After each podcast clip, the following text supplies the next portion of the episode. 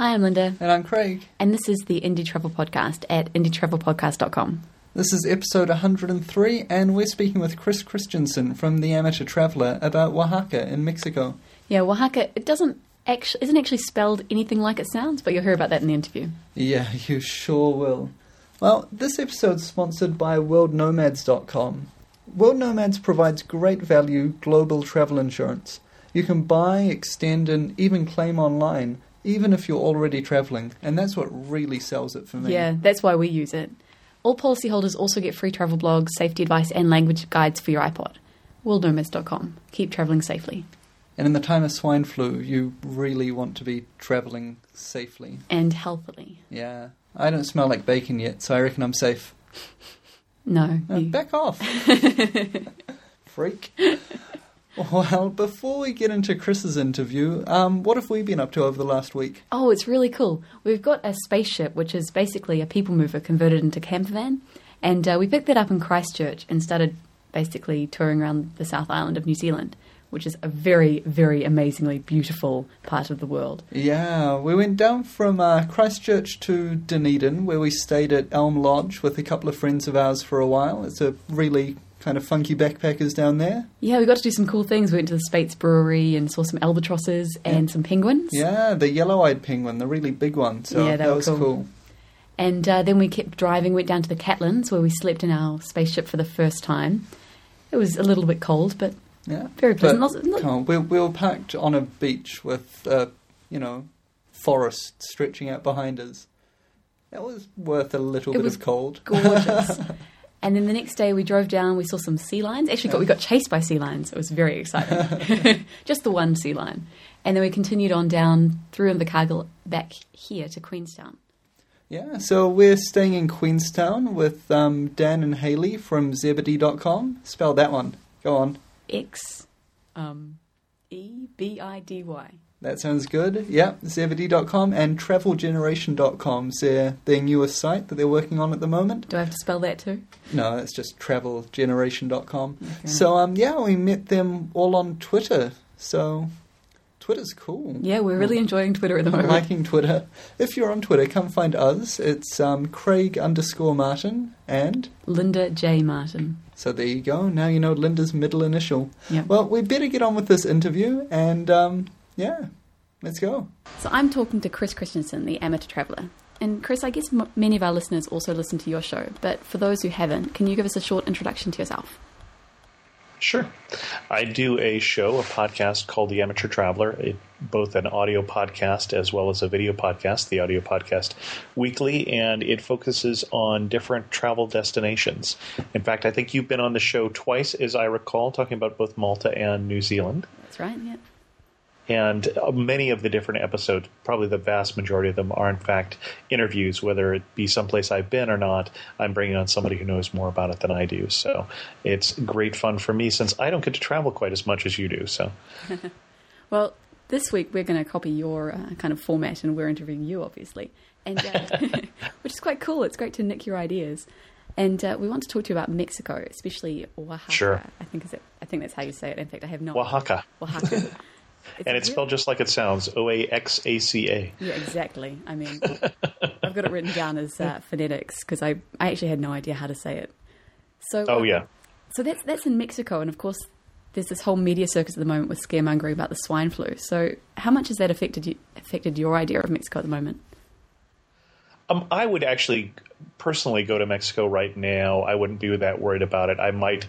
Well, I've already just been to Mexico City on the same trip that I went to Oaxaca here in February, but I don't know that I would be particularly concerned about it. The other thing that we're getting a lot of press about here in the U.S. is some crime, especially at the border.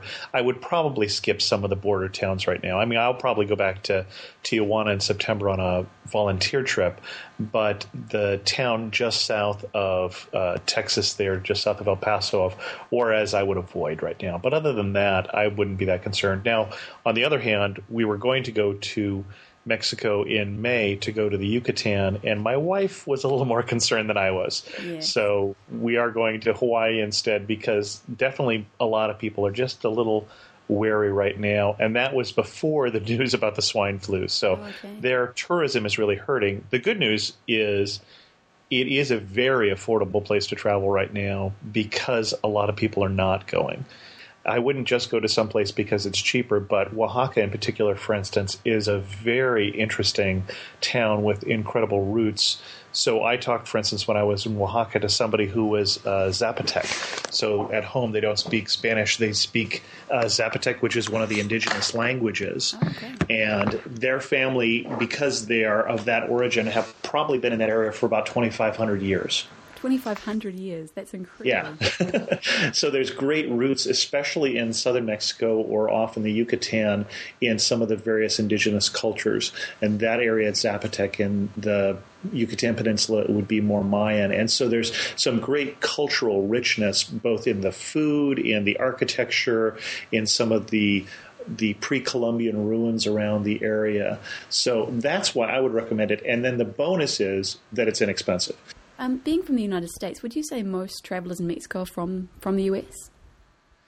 Um, there are quite a few European travelers who come to Mexico also, both in Mexico City, especially, as well as in some of the tourist areas. And probably the the biggest tourist areas are the Yucatan, like Cancun, and there's a resort just south of Cancun, which is more where the European travelers go. Cancun tends to be more of an American destination.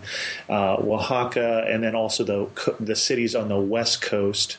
So especially the real touristy uh, Puerto Vallarta, Acapulco, those sort of places. So there's a number of different tourist areas. Also, Cabo and Baja is probably a very American destination. But probably the European tourists or go more towards Mexico City, Oaxaca, and the Yucatan. And then I don't really know much. About, I haven't run into quite as many Kiwis or Aussies in Mexico, so I don't know how many go there. But I would assume a fair amount, given how much they love to travel, as we know.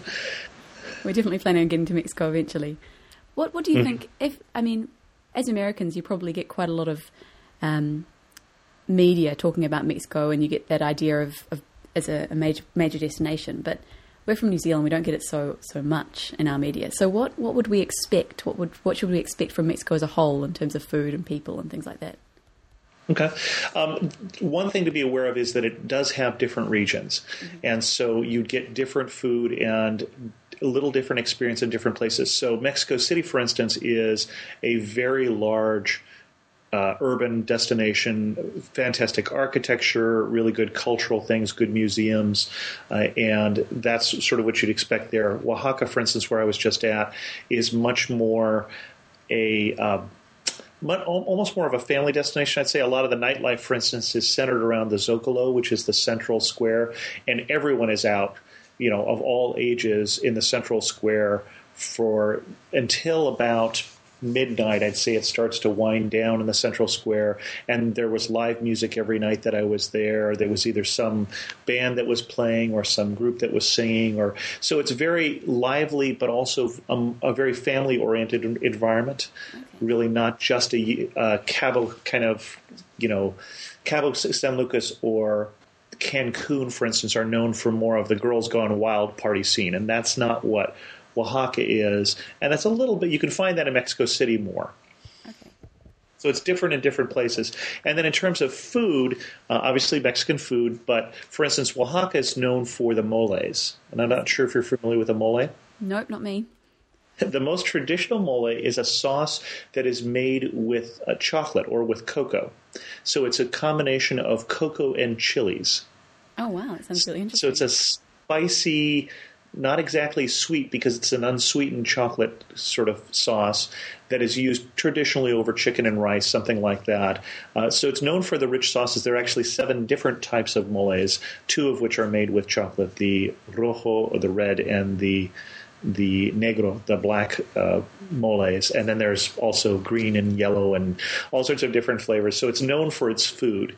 It's one of the regions that's known for that. And then Mexican food for us is very different from Mexican food in Mexico, and I don't know what Mexican food is like there in New Zealand, for instance. If you've ever been to a Taco Bell, that has nothing to do with Mexican food. it's definitely what people think of burritos and tacos, Right. things like that.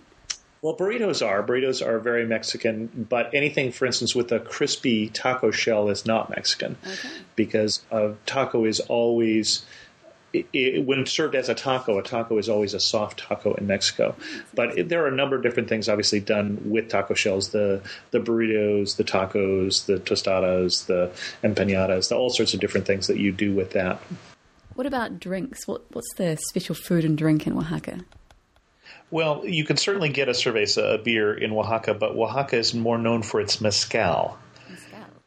Mezcal is something that's made from the agave plant, and it's similar to tequila, Okay. And how would you drink it? and also known for its coffee, I should say. And its its coffee is often a spiced coffee. What sort of spices do they put in? Uh, chilies, everything, chilies and everything. Just in general, especially in Oaxaca, when I say spiced or when I say flavorful or when I say food, think chilies.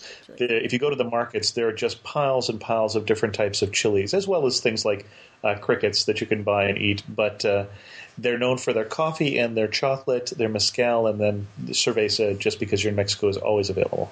The chocolate, the hot chocolate, is actually a very traditional drink in this part of Mexico. I mean, this is where it came from. This was a drink for the royalty of the Zapotecs, for instance. And so it's served just a little more bitter, a little more not not thick like a Madrid hot chocolate, for instance, necessarily, but a little more flavorful than something you're going to get out of Swiss Miss or something like that. Okay. Sounds really nice. I think I'll have to go and try it myself. So, what about in Oaxaca? What's the best way to get around? Oaxaca itself is small enough that it's just a very easy city to just do on foot. I would recommend staying someplace really central, centrally located. You're going to want to be in the Zocalo in the evening, and so, for instance, for your crowd, I would really recommend two hostels, which you can find on hostelbookers.com, which is, I recall, your affiliate. Yeah, yeah. And Casa Don Pablo is one that's very well known, and then Hostal del Mercado is the one that I stayed in. Both of those are very close, both good. I talked to someone who stayed in the other one. Neither one, if there was a downside, I'd say Don Pablo doesn't have enough. Uh, Don Pablo rather doesn't have enough showers, and Hostel del Mercado you had a little trouble getting a hot shower. But for instance, I was getting a double room, so I was in a room with just two beds, and breakfast was included. A very a good breakfast. They were putting some effort into the breakfast, not just throwing eggs on the table or something like that. But I was getting fruit and something that was cooked different every day, and I was paying twelve dollars a day. Wow, that's fantastic. Yeah. So, what sort of facilities do the hostels have? Is there a kitchen? Is it mostly dorm rooms or is it mostly smaller rooms?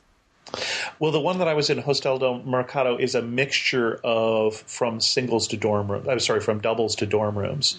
And so they had at least three or four doubles, and then they did have the larger dorm rooms also. The price not being that different between the two. They had two different common rooms, a kitchen, and also free internet. So very nice. And what's hosteling like in Mexico? Because we've we've found it quite interesting going to Europe from New Zealand because the hosteling culture is quite different.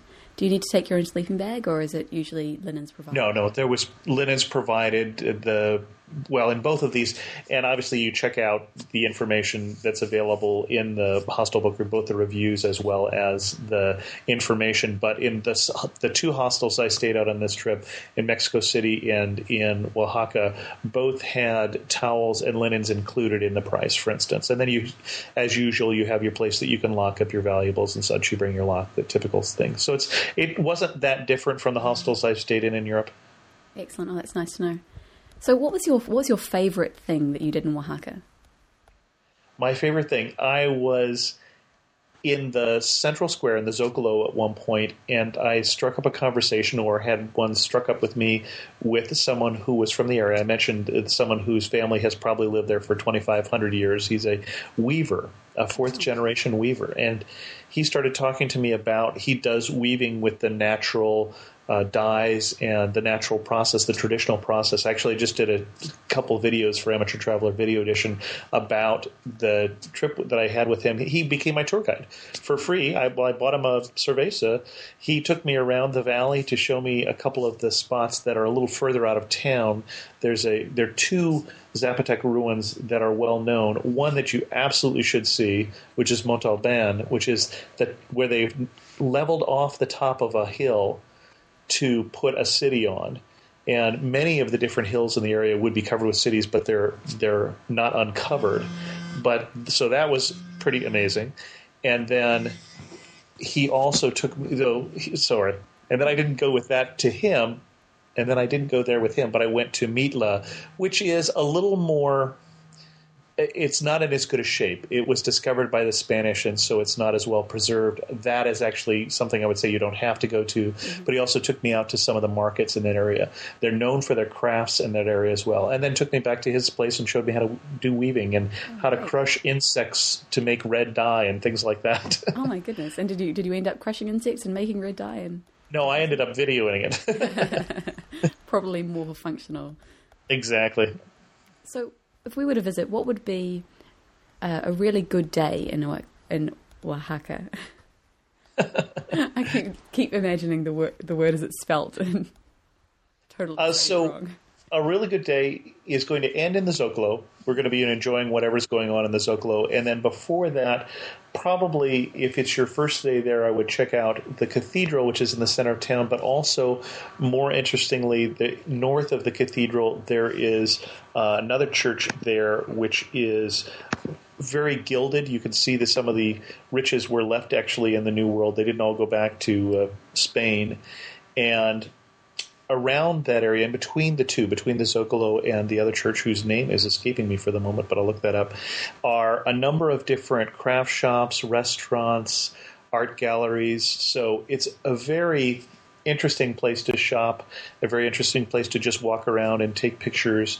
And then there's also a museum that is next to the other church in terms of the history of the region. And then do that and then go out to Monte Alban. Monte Alban, I'd say, is the must see spot in the area.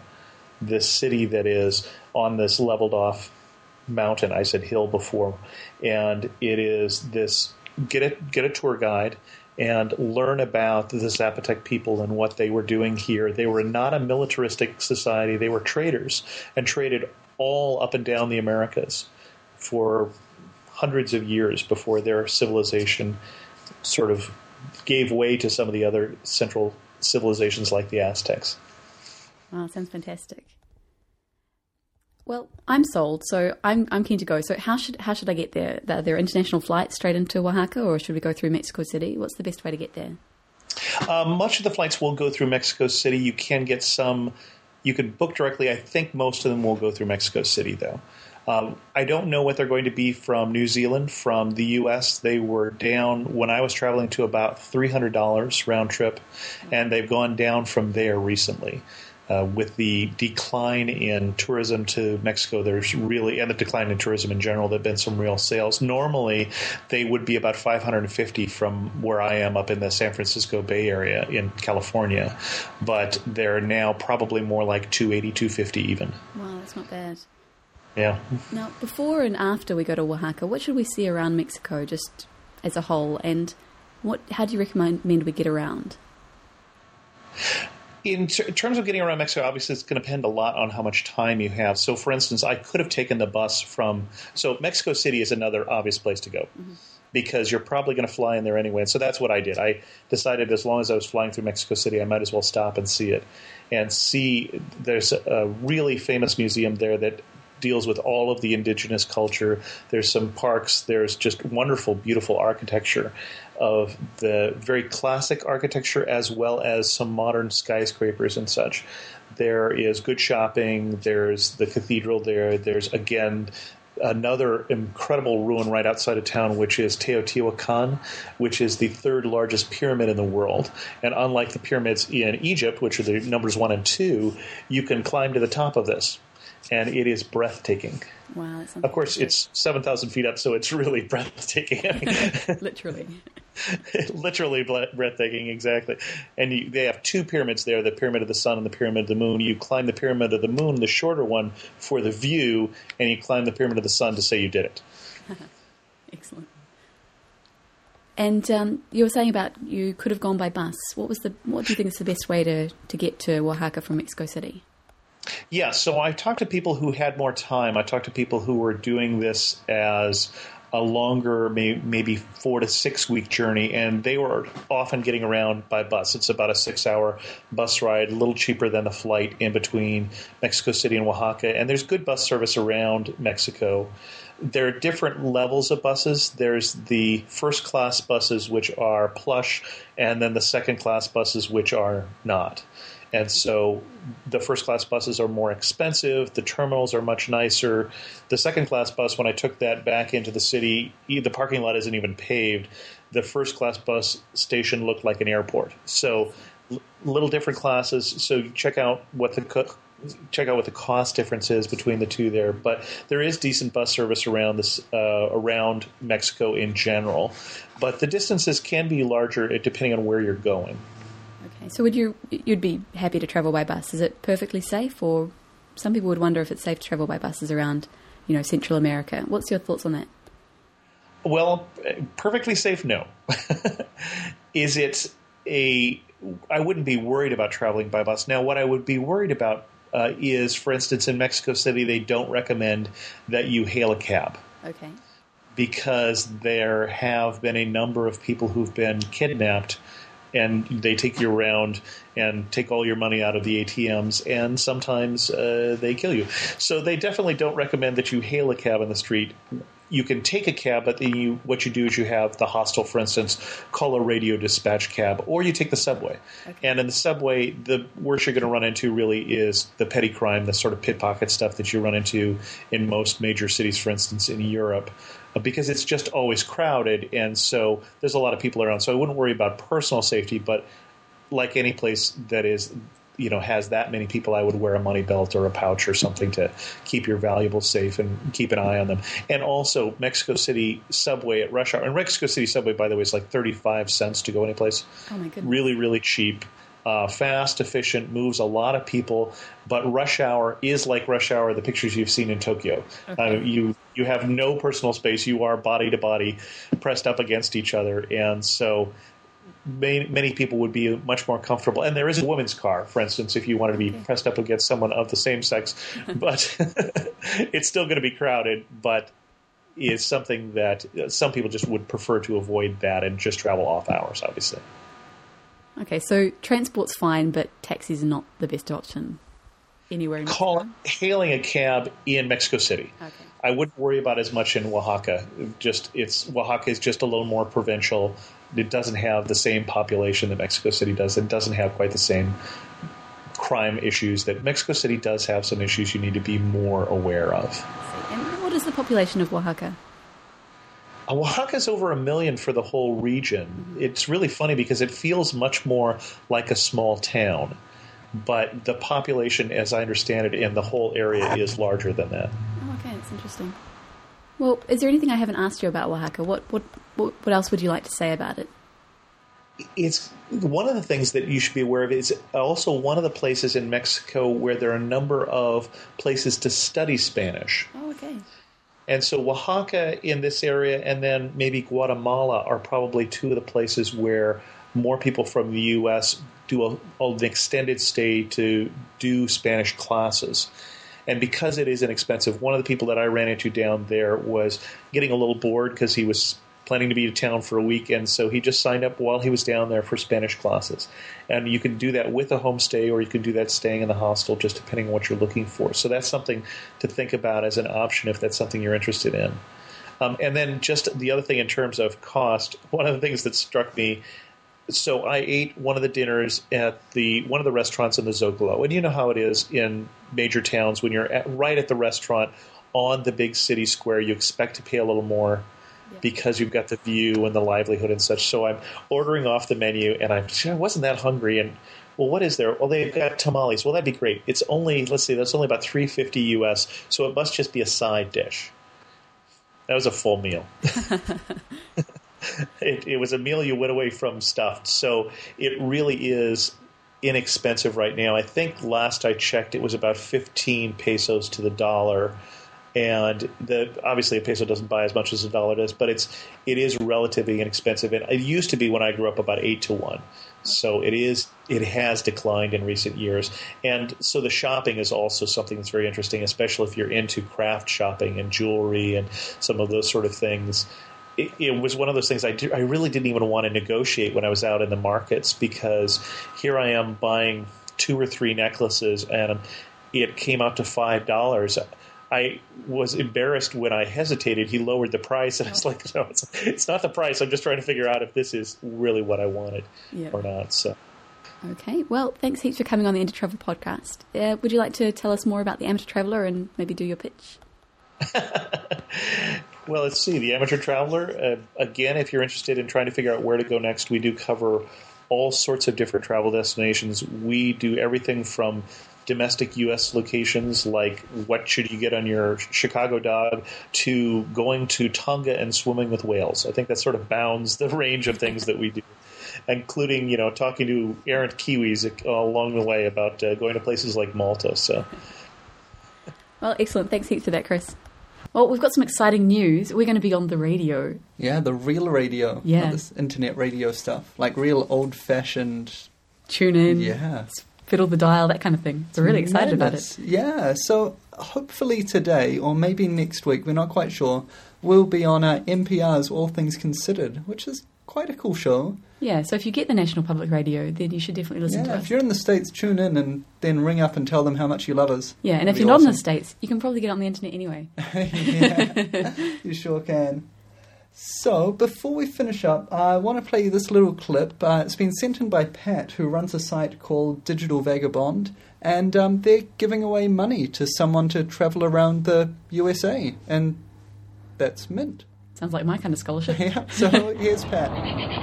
My name is Pat. I'm the digital vagabond. I'm a big believer in travel. It's taught me some of the greatest lessons I've ever learned in life. That's why at digitalvagabonding.com we want to offer a scholarship that we call the Road Scholarship. We want to pay for some person to go out on the road this summer and travel North America and then write about it on the Digital Vagabonding site. So if you think you have the inclination to go out and live creatively and then write about it and put it on the Digital Vagabonding site, we want to hear from you. Just go ahead and click on the logo that says scholarship and write a proposal, a far out proposal, where you want to go, what you want to do. Make it something we'd all want to read about. And then send it in. We'll pick a winner the first week of May, and by June, that winner will be out on the road with their trip culminating at Burning Man the first week of September. So we look forward to reading your proposal. Make it interesting, make it far out, make it something you want to live and we want to read about. And before we sign off, we should probably mention worldnomads.com's community development work. At worldnomads.com, you can choose to support a Footprints community development project when you purchase your travel insurance online. WorldNomads.com. Keep traveling safely. Yeah, it's really cool having uh, World Nomads as sponsors, considering they're, you know, products we use. Yeah. It's, nice to have them on board. Yeah, we really do recommend them. It's not just that, you know, we like them sponsoring us, but actually we really do like their product. Yeah. So if you want, you can uh, come to our site, indietravelpodcast.com, and there's an insurance button up the top of the page. You can click that, read more about it, see some videos, and when the time comes to book your travel insurance, you can do it through that. Yep, we definitely recommend it. Well, I think that's all we've really got to say this week. Yeah, we're off to um, go bungee jumping with AJ Hackett tomorrow. We're going to throw ourselves off the Nevis Suspension Bridge, which Yay. is just madness. Oh. Uh, we've already jumped with AJ Hackett eh, up in Auckland. Yeah, yeah, off that the Auckland Harbour really Bridge. scary. And this one's even higher, and you're just suspended on a cable. There's like a pod in the middle of a cable over a canyon. You should see the look on Linda's face. I'm not enjoying thinking about this, especially after our conversation last night. Yeah. Um, Dan the, was the, the dangers of adventure sports. Yeah. Although, admittedly, bungee jumping in New Zealand is a very safe thing to do. Yeah. It is. It is. So yeah, so if you are travelling around New Zealand or Australia, check out spaceships.tv and you'll be able to see the vehicle that we're we're driving around in. It's a really good idea if you're looking to live in a vehicle or um, just hire a camper van. Consider downsizing in price and in size. It drives It's so easy like to drive. a car, Yeah, not you like a motorhome, like a car. which is awesome. It's mint. Yeah, so we're really enjoying that, and we're going bungee jumping, wine tasting, and more wine tasting on our way up to the North Island. It's going to be good. Well, that's all from us this week. Until next week, travel well.